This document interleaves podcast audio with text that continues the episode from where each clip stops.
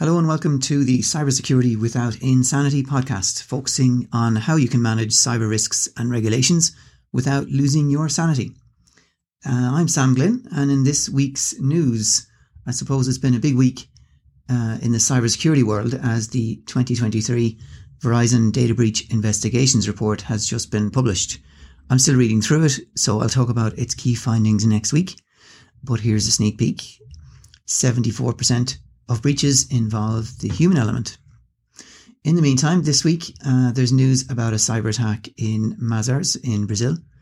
How 0.1% of emails may be the cause of 66% of all breaches, and the five most common ways that Irish people are fooled by cyber criminals. So let's get into it. Uh, Mazars in Brazil has been hit by ransomware. Uh, Russia linked ransomware syndicate Alphi Blackcat claims to have stolen sensitive data from the Brazilian arm of Mazars Group. A post on the gang's dark web blog says that the crooks took over 700 gigabytes of data, including agreements, financial records, and other sensitive information. That's according to a recent report in Cyber News and shared by Secure the Village. Mazars has confirmed that Mazars in Brazil was a recent target of a cybercrime, although it has not confirmed the nature of the crime or the criminal gang involved. It says that its independent IT infrastructure prevented the attack from spreading to other Mazars entity worldwide.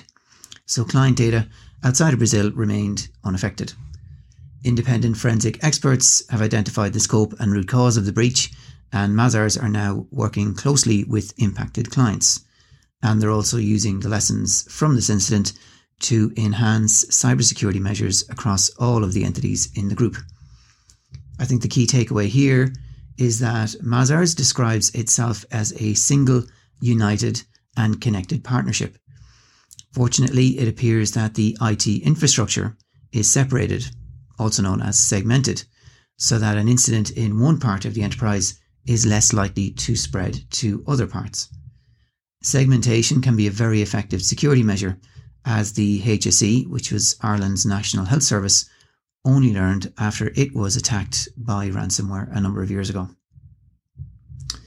Uh, the next story is that spear phishing might account for 0.1% of all emails sent, but it may be responsible for 66% of all breaches.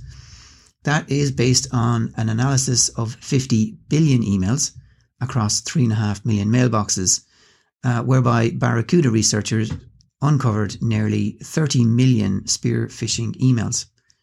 While these emails only made up 0.1% of all the emails analysed or sent, they were responsible for 66% of the breaches. Uh, as I say, that's according to research published by Barracuda and recently mentioned by KnowBe4, which defines spear phishing as a social engineering attacker using personal or confidential information that they have learned about a potential victim or organization in order to more readily fool the victim into performing a harmful act. KnowBe4 gives some excellent examples, including an attacker figures out the names of your colleagues, for example, just by using LinkedIn, and he then mentions these names in their email to you. Because they seem to know your colleagues, you're more likely to trust them. And in another example, the attacker sees that your company is merging or acquiring another company and pretends to be someone that's working on the merger or acquisition. Because you're still learning about the new people and third parties involved, you're more likely to accept that this is just one more new person introducing themselves. A key difference that KnowBe4 points out between spear phishing and standard phishing is urgency. While standard phishing emails try to get you to act urgently, a spear phishing attacker may bide their time to build trust with you so that their eventual attack is more likely to succeed.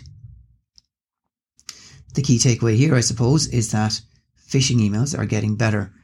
So the question needs to be whether your staff training and awareness activities are keeping up.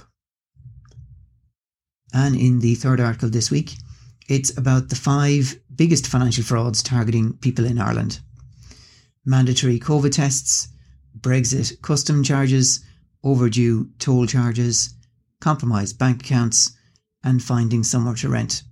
the five key topics most commonly used to fool Irish people into handing over their money. That's according to a recent report in the Irish Independent.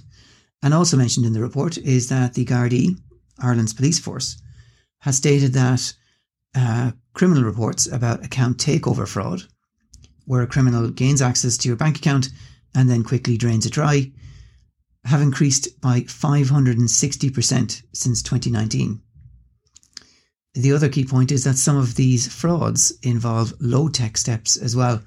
For example, criminals have been known to send innocent taxi drivers to collect the bank card from someone who's been fooled by one of these fraudulent emails into thinking that their account has been compromised and that the card needs to be returned to the bank.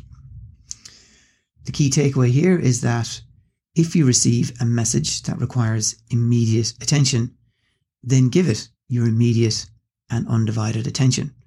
But don't immediately move from attention to action. We all need to think before we act. Right, on to the other things I've been thinking about this week. Well, on Monday, it was actually a holiday in Ireland. Um, and strangely enough, which is unusual in Ireland, the sun was also shining. So, as I wrote at the time, it was clearly the perfect time to sit indoors and learn about cybersecurity while also earning an hour of CPD, continuous professional development, which a lot of us need to do uh, to maintain our qualifications and certifications. I recently worked with the Compliance Institute here in Ireland to develop a short course on cybersecurity risks and regulations. The course is designed for people working in both first line and second line roles who aren't techies but who want to know more about how to manage and think about cybersecurity.